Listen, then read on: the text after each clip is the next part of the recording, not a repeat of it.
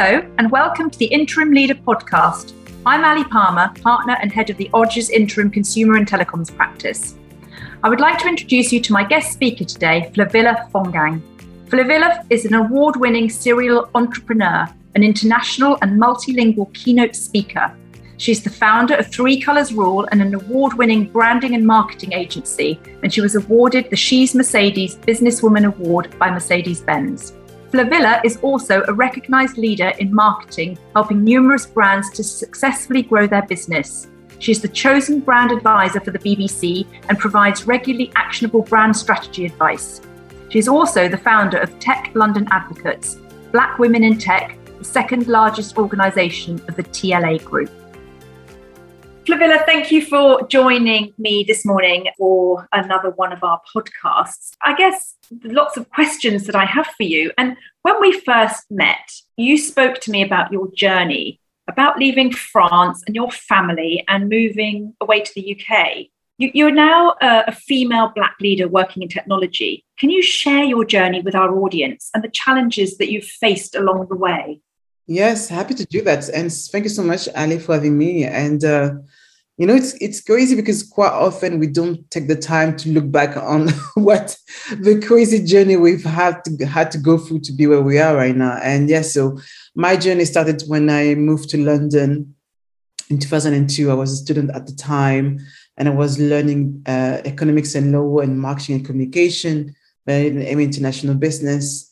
And i left university with loads of qualifications but no experience. I was pretty much useless on paper and um, you know, it's interesting. You know, we don't, you know, we don't think enough the importance of experience rather than just having great qualifications. And uh, you know, looking for all sorts of job from door-to-door sales to you know working on a you know sales floor, and um, I find myself working in oil and gas and that's really when my experience within you know my international experience working you know with different culture across the world really opened and changed so I worked in oil and gas. I worked, you know, I'll probably travel to places that I would have never paid to go to. oh, that's nice. Yes. It's just, you know, I would say it's such a Saudi, but I enjoyed it so much. So it's things that's, you know, that you don't think about as a destination, but I actually enjoyed it. Or, you know, places in Asia, places in Africa. I've been to, you know, around the world and I really enjoyed it. And by nature, you know, I've realized the importance of diversity. So for me, people were mixing from different backgrounds were learning a lot from each other and fusion and a lot of interesting ideas were born just out of conversation around food and, and i love that. And um, and for me so before finding myself within a tech space i also work in fashion and luxury and so forth. So i worked as a consultant um, you know branding consultant before starting my agency and listening to you know advice of as I often say, you know, they have great hairdresser with bad hair. So not listening to our own advice. it means that we looked at everybody else, but we didn't look after ourselves. So, and, um, you know, we didn't pick a niche and we chose technology. It's funny because you know people say to me, "Why did you choose technology?" And I remember I was on Twitter and I was uh, watching a small clip from BBC about this little girl, little black girl in a village who created this technology that helped kids, you know, who would travel miles and miles and miles to go to school and quite often would get lost. And she created this little technology that allowed them to be found, but also find their way back home, which was amazing. And I thought, wow, how come someone, someone so tiny finds such a great idea that will help so many people? And I think technology was a way that I thought was great to make a scalable impact and work with amazing people who have great ideas, watch game changers out there who want, who wants to do things differently. And you know, choosing technology as a center of focus as an agency give us a bit more clarity in terms of what was going on within the industry from a diversity point of view. Obviously, you know, I'm very pro woman, I'm very pro diversity and so forth. I'm always a pro black women as well. And really that led me to realize that, and I always say that to my clients, you know, you can't just be good at what you do. You need to think about your, you know, your corporate social responsibility. What are you doing out there beyond just, you know, making profit? And for us, it was very much, you know, look in terms of from a diversity point of view, because I've always been in a room where I was either the only woman or was either the only black woman, one or the other. And then, you know, and what was interesting is that men themselves were complaining. it's like, where are the, why are other women? You can hear them, love them, what I like. I realized that I was not the only one complaining about it. It was not just me, it was also men wanted to see difference. And some and they found themselves a bit clueless in terms of how to solve this issue. And really, I, you know, I, I keep just talking about the time when I met, you know, Russ Shaw, the founder of Tech London Advocates, and he was telling about how, you know, we're going to have a shortage of, of digital talent. Mm. It was the COVID. Yes. Fast forwarded this furthermore, and now every company is aggressively looking for talent, but you know, where are they if we haven't trained them? We haven't, you know, given full, put them through the pipeline. We're always going to have a shortage. We're always going to have a shortage of, of talented Black women or women in technology if we don't nurture them to have an interest in technology and, and get them understand the importance they play in the tech space.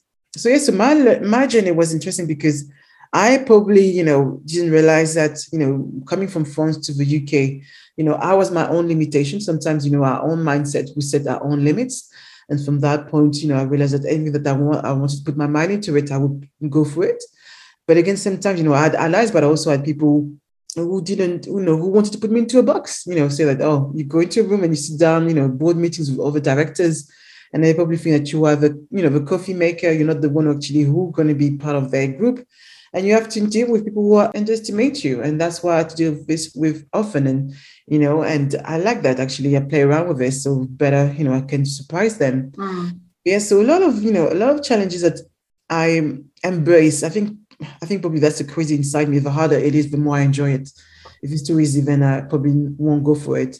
And i'm, I'm always prepared to being as people would say dating ghosted you know, i'm always afraid people just ignore me and that's part of the game you know and people will say no to me but again the the more no's i get the closer I get to get get a yes. If you're silent, I haven't, you know, I haven't got you your attention enough. Yes. And that's some of the things that I've, you know, I've learned about, you know, dealing with rejection and and I think a lot of time, you know, I say that often to women is that, you know, the more you get no's, the, you know, that should build your resilience. That you're doing something that gets people's attention and you're gonna get you just need to get one yes. You might get a thousand no's, and that's okay. But you just get need to get one yes, and that's enough believe in your idea and, and take people on that journey with you, and that will change everything. And that's one thing that I've learned that's that you have to keep on going, even if the, all the odds are against you. Thank you for those insights. And the, you know, there's certainly been a lot going on in the world over the last year, a year and a half, really. Do you think that that has changed your perspective of your own leadership and the relationship that you now have with your team? Mm, that's a very good question. It, it's funny because I've been interviewed in, in many times before, I mean, in terms of our lives or our culture, company culture before COVID. And we think about it, like nothing has changed because we were already hybrid. I think is that we've, I've always been someone who would reject any norms that didn't make sense to me. So for me, you know, we, you know, having to come to the office every day just because I have to come to the office every day it didn't make sense to me. And and people, I would give people like, you can have a pillow day or you can have this. And you know, if you want to come, you know, working, you know, from your bedroom, it doesn't matter to me. For me, and what I'm focusing on is, are you happy working with us, and are you doing the work the way we we supposed to do it? That's the only thing that mattered. So I've always, you know, people were the more eclectic they will be, the more I was attracted to that. So that's really just was something that was very, very important for me. And it was not the fact that I evaluated people based on their output, but more in terms of the input. Because somebody can be sitting behind a computer for hours and just be on Facebook. It doesn't mean that because they're next to you, they're doing some great work. Mm. But if you share people in terms of, you know, you give them trust. And I think that, you know, mistakes or, or you know, it's like, it's like, you know, I always compare business with personal relationship. If you don't trust someone, at some point they will cheat on you. If you give them trust and say, you know, I'll give you responsibility and it's like, wow, this person trusts me, I don't want to disappoint them. And they're more likely to do their best to not disappoint you. And I think that's one thing that I always allow them as well to make mistakes and allow them to be able to take ownership of their job. So therefore, we didn't need the proximity. And that's, that has never changed. You know, it was it becomes, you know, a bit complex when you work on different time zones. But we've learned from that as well in terms of how we have to, you know, be better planner or sometimes how to do things. But you know, it's something that we were always hybrid and and that's because it was you know obviously because of the nature of my uh, my job i'm on the move and so forth yeah, so nothing has changed I know from my point our point of view obviously probably use the office less than before but except from that you know our culture was not based on how much food people get access to or and so it was more in terms of how we treated each other and that's super important I think that's very true, and I think the last eighteen months has taught us an awful lot. And and you know the world the world is, is a different place, and we have to react to that. Flavilla, I've asked this question before to people, but I'd uh, like to ask you the same question. With everything that you've said so far, I know there are many talented people who aspire to achieve what you have achieved. But who really inspired you to reach for the top? It's funny because I don't, I don't necessarily look at the top to get to the top. It sounds really weird to say that. So for me, that I'm more driven by when I look at my journey in terms of what I've done, one of my biggest inspirations is, oh, I always say it's my mother because she came from nothing. She had five children and she raised us to be very strong and independent woman and, and a son. And uh, we did really well. But in terms of when I look at, at people doing great things, that I kind of pinch different elements from different individuals and where they are. And if they can do it, so can I. I think that's always been my, my, um, my approach to, to life is that nothing is stopping me. And if, if this person, you know, if I, I think this is why as well I think about representation is so important because we are all set our limits because we compare ourselves all the time, whether we like it or not. We always do it. And I've stopped doing that. I stopped comparing my life to somebody else in terms of their achievement. My journey is different. I've done what they had to go to be where they are right now. But one thing that really inspired me to go to the top is very much in terms of the impact that I want to create, you know, for other individuals. So I pinch, you know, I pinch my desire to be great at what I do by my desire to actually look at the impact that I can make on a larger scale. And for me, you know, as you know, I'm, you know, I'm, I'm putting a book together about the journeys of fantastic Black women technology. And the idea that it's going to get into the hands of hundreds and thousands of kids right now, it's amazing, you know. And we're probably not going to be able to see the, the impact right away, but in 10 years, 20 years, I want to be able to hear that some kids say, I read this book 20 years and this is where I am here right now. And that's fantastic. Well, I'll certainly look forward to a, a, signed copy of the book, and I shall give it to, uh, particularly to my girls, to read, and hope that it, it will inspire them as, mm. as, as well. And look, no journey is ever smooth sailing. Can you share with us some of the more challenging issues you have faced and how you've managed to overcome them? And, and kind of the second part of that is how do you personally deal with setbacks and motivate yourself to move on? And I think it, you don't see yourself as being inspirational, but I think to many people you are. Mm. Uh, and the journey that you've, you've been through. And I think when we very first met, you know, you really shared your story and we were really open. And I have to say, I was inspired by that. Thank you. You know, it's true. Like we don't often see. We just, as entrepreneurs, we always go for the next thing. What's next? What's next? What's next? We don't have time. It's like, okay, if I accomplish that, I do something else. And obviously, people see only the success, but they don't see all the things that do go wrong. And trust me, we do a lot of things that go wrong. And and I've taken, I've always taken this approach is that when things don't go as I expect them to go, is that what am I supposed to learn from this journey? And it's always I'm either either winning or I'm either learning one or the other. I'm never losing. So I'm supposed to learn something. What am I supposed to learn from the situation? Whether it is managing a client that didn't go well at the beginning, so what are we going to do to make sure that this situation doesn't happen again? But for me, it's like when something doesn't go wrong, probably the first thing that I do, I'm not a drinker, but I'm definitely an eater. I just probably just uh, yeah, I have to stop doing that. But yes, a little bit of chocolate does help whatever gives you like instant satisfaction. Don't I remember that one. I, I, like chocolate too, so that's a good one. Take a bit of chocolate. And then, you know, first, the, the second thing I remember, I, I, tell myself is that I, you know, that's the thing that I practice on a daily, on a regular basis, daily basis, gratitude. So I tend to look in terms of what I've accomplished rather than not just on all the things that I haven't accomplished. So I focus on the positive rather than the negative, which is super important. But yeah, when something doesn't go go well, and like God knows I have so many examples that um, exactly that is that take a back, you know, step back a little bit, detach yourself, and don't take it personal. And I always say that to my team is that when something you don't do well, perform well on a task that I'm asking you to do, it's not you. Don't take it personal. It's something that you have, you know, something attached to you to to the task. That doesn't mean that defines you on everything that you are. And that's something that I've learned, you know, and I, by nature, put myself in, in uncomfortable situation and I embrace it and I want to feel uncomfortable. I think that against me, I'm a crazy person. I do love a challenge when it's difficult. That's why I go for it. But um, and I, I think I'm part of me is ready to accept that I will not be successful at everything, and that's okay with it. I'm okay with it, and I move on to the next thing and uh, you know, as I say, you know, I've I've tried a lot of things, you know, recently as well. Now that like, oh my gosh, it didn't work. What am I supposed to learn from this? I will never do that again. That's one thing for sure. And then what am I supposed to do next time? I should have done it this way. And that's the thing. You know, just move on. You're either learning or you're either winning, one or the other. And so yes, yeah, so I don't I don't take things things personally. I just move on to the next thing and, and yes, and embrace it. I don't know if I responded to the question, but yes, that's what I would say. I think that's an in, that's a good piece of advice uh, is to not take things too personally. And I think perhaps perhaps it's a fault of women as well who try mm. and kind of overachieve. Um, and maybe that may be stereotypical, but I think that might be um, something that we should all all think about.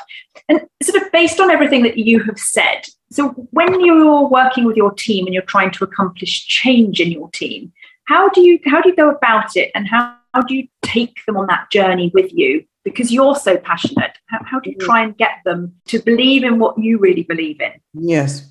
This is what most people leadership and management is very different. And i think that's where a lot of people have not probably haven't really been taught well about leadership. And you know when you think about leadership it's about selling the vision what exactly you're trying to achieve a lot of people will sell you the task okay so every day you need to do this you need to do you need to create five logos you need to do in five hours i'm just giving you random examples but they don't understand why part of the, why are they so crucial in part of that entire project? So when anything that we do, I, I will share with them the vision of the client that we're working with. I will share with them if it's our own personal journey, what we're trying to achieve, how they can understand that they play a bigger part within, you know, within this bigger piece, a certain piece. And I think that's very important. That's why, you know, first of all, we are very careful in terms of who we choose to work with. We don't work with everybody. I think that's a beautiful place to be for any company to have the church to say, no, I'm sorry, I don't think I believe we believe in your ideas or we can help you. That's a place. We only work for companies that we believe in, they're trying to achieve something great. And then from that point, when I bring my team on a project, I share with them, you know, the vision of that company and say, like, this is what they're trying to achieve. Yes. What it means for for them. And this is what we we, you know, wherever you're doing a logo, that's how this logo is going to impact and so forth. Then from that, you know, you can break down where most people start with, you know, the to-do tasks. This is do task one, two, three, four, and then they never understand the bigger picture. But for me, I share the overall picture first. Then I can understand that you play a big part, whatever you are, my executive assistant, wherever you are, my graphic designer, wherever you're my marketer, each of you are part of the bigger picture. So if one of us is a bit like a puzzle, if one of us don't do what we're supposed to do, it affects everybody else. And therefore, they also know that they can count on one another. If someone is away or is on holiday, we can take over each other's job and so forth. So we are also reliable we also rely on each other. And that's very important. And that's one thing that's what's what's important is that they see me, I share as well with, with them part of my own struggle. Yes. my own challenge, my my duties and what I'm doing. And I'm being completely transparent. And I also want them to be the same way in terms of, oh, I need help with this. And I want them to be say, like, I mess it up. Okay, cool. So how are we going to fix it? And me, by me being such in such a way and so transparent, I allow them to be the same and say that, you know, I'm not going to hide when I make do something wrong. I will say, share it or ask for help. And I think a lot of people don't know how to ask for help. So I say, oh, I don't know. What do you think about that? And people be like, well, yeah, she asking me. It's like, yeah, yeah, I'm asking you because we are part of a team and I don't have all the answers. And I think that's what's beautiful about this, that they know that they feel that they are a valuable part of that team, no matter what they do. I think that's really important, as to say, like you exactly as you say, no matter what they do, that it's teamwork, isn't it? And that brings mm-hmm. people uh, along um, the journey as well. So, if, if you were to look back, Flavilla, at all the great lessons you've learned throughout your career, and I'm sure you there are many that you have learned, you know, moving from France to the UK, etc. But what advice would you give to your 20 year old self or even to kind of young aspiring leaders today? Yes, I would say to my 20 year old self, invest sooner. but never mind, I've still started. I would I would say definitely um don't be afraid. I think as to be honest, I've always done that. Don't be afraid to ask even more than you know you think that. Ask for what you want. You know, it's, it's you know, there's a power of, of of knowing what you want and giving getting some giving yourself some clarity from one what you know what you want it helps but also voice it out so if you want people who are working i don't work for anybody now but if i was working for another company would say this is what i want to get and make sure that people out there are your advocates who can talk about you when you're not in a room and I think it's so important to have a network and building great relationships. The sooner the better you do that. And I think that's one thing that I've learned, you know, from my white mentors, white men mentors, they are great networker. They know loads of people. So when they need help, when they need a million pound, they can get this, you know, in a week because they know who to ask. And you know, being successful, be great at what you do is not sufficient. You need to have a good network. People can inspire you. And and something that I've, you know, when I started my agency, I never worked for another agency. But then, you know, it was good to join other agency network and so forth to learn about them and so forth.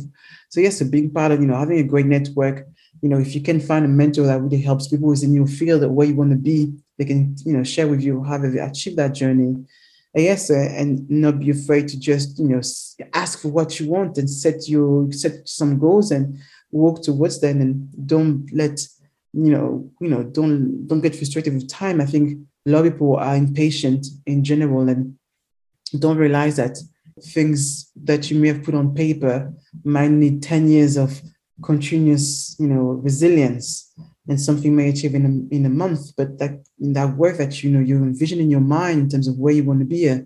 When I talk to people, it's like you know, first time when I was on stage in front of five thousand people, I've envisioned this. I could see this in my head. It was already there, and every day was part of the vision. And mm-hmm. when I got to that stage, it was just like, aha, you know, it finally happened. A lot of people don't have clarity in terms of where they want to go. And I think starting with clarity, clarity helps you make sure that everything that you do is aligned with that. And then you can say no to what anything that is not relevant to you and say yes that aligns with where you want to go you know and so forth. That's one thing that i would say to a 20 year old is that you know 20 year old probably don't know where they want to be out there but don't be afraid to just stay curious. And, and i'm assuming when you were 20 you didn't have a mentor. Do you think it's important for people at that age to have a mentor or do you think that's too young to start? Yeah i think it's very important to have a mentor because i think you know, for example, if, if I think about my background, I I didn't grow up in a family where we were necessarily financially or investment lit have a strong financial investment literacy. So therefore, you know, if you think about, you know, somebody else where their parents are entrepreneurs or they invest money, they understand straight away about, about money and so forth. And you know, and that's what happens often. People come from poor background, don't understand about that. So they have they have a bad relationship with money or they don't understand exactly, you know, the power of building a network. And, you know, and having, you know, looking outside your, your own circle helps you learn new things. Again, something coming to England, changing my perspective in terms of where I wanted to be. Because, you know, I, my, my mom was a secretary, secretary, and then, you know, she, you know, I was not born in a family, a Nigerian family where they asked me to be an engineer or doctor whatsoever. Yes. You know, what she wanted to me to have is just have good grades and make sure that I do something that makes me happy. But we never really talked about money. Not saying that money is all important, but it's an important part of being able to have, you know, the freedom that you want and being able to choose what you want to do. So so key. So I think, you know, we take for granted some um, knowledge that we have access to and, and, and what others don't have. And so I love, for example, working with clients to say that I want to increase, you know, financial liter- literacy across poor um, people, family poor background, which parents have no idea about how to improve their credit score because they just work nine to five. They don't have time to talk about that and so forth, which is super key. Just changing the topic slightly, Flavilla, you're a very passionate speaker, uh, mm. especially around diversity and inclusion. But what do you think that businesses can do today to ensure that diversity and inclusion is not just a box ticking exercise, but it, mm. that it becomes a reality at all levels? Mm, I think yeah, it's a good question. I think when you it's funny because um people talk a lot of, often about diversity, but they don't talk a lot about inclusion. You know, and everybody wants now, you know, George Floyd and anything that happened, everybody at that point wanted to recruit a you know a black person. Yes. What are you doing when you're recruiting them to, you know, wanting them to stay? And I think that's one thing, that's where cultural differences play a big part, is that we have to, again, the thing is, it's one of them, one of my mottos that people have to be comfortable being uncomfortable, is having conversation about, you know, uh, your privilege or having conversation about unconscious bias, uh, conscious bias as well, and all sorts of things that we all have to learn on both sides. So yes, so if you are serious about you know diversity, it's not just recruit and hope for the best for a person to fit within your company and not make an effort to understand them is what are you doing to make sure that people, for example, people at the top who've been in the same position for or in the position for a long time, you know, are you opening doors to allow diversity, whatever it is just women, whatever it is people with disability, what is with people with LGBTQ community and so forth. And it could be a lot of things. How are you doing to understand this community? Are you curious? Again, something come back to, are you curious? Understand that. And it's, it's interesting. I was speak, speaking to a law firm say, and um, they recruited a, a young black uh, lawyer. I say, I'm not going to stay because I see no one who looks like me at the top. So the chances of for me of seeing my progression happening is pretty much none. And you know, something if you really want to bring the change, who is at the top? If it's always the same people at the top, people talk about diversity, but it's always you know the you know the young ones. How many senior leaders do you have from the BAME community? How many senior leaders do you have from the LGBTQ community?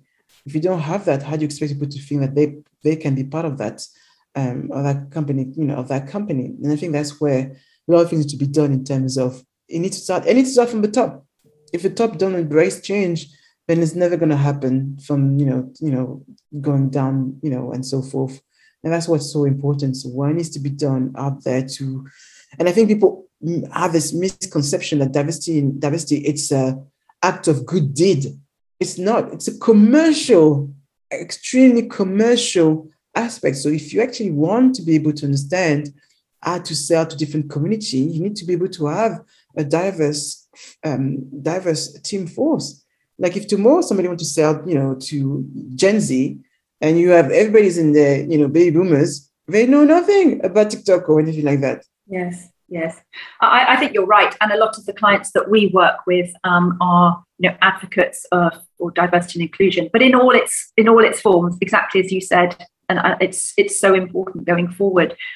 How do you see your experiences as a black female leader helping others today and some of it you've already touched upon but what is it that you really sort of see yourself as doing that can help others who may have been in the same situation as you and are trying to get up that ladder mm. I think I'm in a good position where I think because I run a branding agency, I know how to raise my personal brand. So I'm using the, the attention around me to bring more attention towards, you know, community of Black women who you know, it's, it's interesting that when you've, you know, quite often when you've you've heard no so many times, you stop trying. And that's what happens a lot for women or just, you know, black women and so forth. So I want them to try again. I want them to understand their power. And I think a lot of them don't understand their power. And they don't understand as well the power it can play in terms of raising their own personal profile. And that's the reason why, you know, we talk about the book again. It's it's important to just the book is amazing. I mean, the stories are great. And um, it's important that people don't, don't understand, you know, what can be done out there. Just, just, um, you know, I came to this country my mindset changed because I saw more people who look like me seem to be in a better position than I was when I was in Paris. Just that, you know, and what impacts he made and who I am right now was because of my beliefs have changed. So if I can elevate that just with you know, with what I have done, I mean, me on my own, I can't, I can't inspire everybody. So if I can multiply that, having more of them, you know, you know, raise their profile and be more out there, be more visible, how much change can can we bring to, you know, not just to them, to the community, but also for technology companies out there being better at, you know, at understanding it, but also understanding the opportunities that quite often have not been tapped into the, you know, certain communities because they don't understand it. So yes. that's the thing that I want to be able to change. And that's so important that I use um, the attention around me to bring it. I wouldn't compare myself to Diana. but, you know, that's what she did. You know, she understood the attention she was around them and she used it for, you know, you know, great quotes. And I love it. That's that's again, that's another strategy I love. Is like she's using attention around her to just bring attention to in, social impact. So if I can do the same thing, that's what I would do. Okay, well, we'll watch out for you um, um, on the stage next time. Flavilla, thank you so much. You know, you've inspired us again today, and I've heard you speaking before, and you've spoken to um, a group of senior women on a on a business breakfast for me. You know, you've shared a lot with us today, uh, but if there's one thing you could say to aspiring female leaders, just to leave with one thought, who are it's going to be inspired by your success story, either because they've heard you before or they're listening to this, you know, what, what would it be? Mm. I will leave this question because that's a question I ask often on my own podcast called Tech Brains Talk. And I usually leave my guests like, uh, they have no idea. I would say that ask yourself, what kind of legacy do you want to leave behind? If to, you know, if if people had to remember you, how do you want to be remembered? that's the question I would like to ask, you know, ask the audience to think about like, how would you like to remember to be remembered? And helps you think in terms of what you want to leave behind. If you know, if it is something for within your own personal network, if it's something that you want to do within the industry, if you want to do something within the specific role, think about yourself like, how do you want to be remem- remembered? What kind of legacy do you want to leave behind? That will make you think in terms of we have one life, so make the best of it. I think uh, I think that's really really important, and that's very well said. So finally, why don't we have a little plug at your book again? So if you could just remind us um, the name of your book and when it's coming out, because uh, I say I'm going to be there to buy a copy.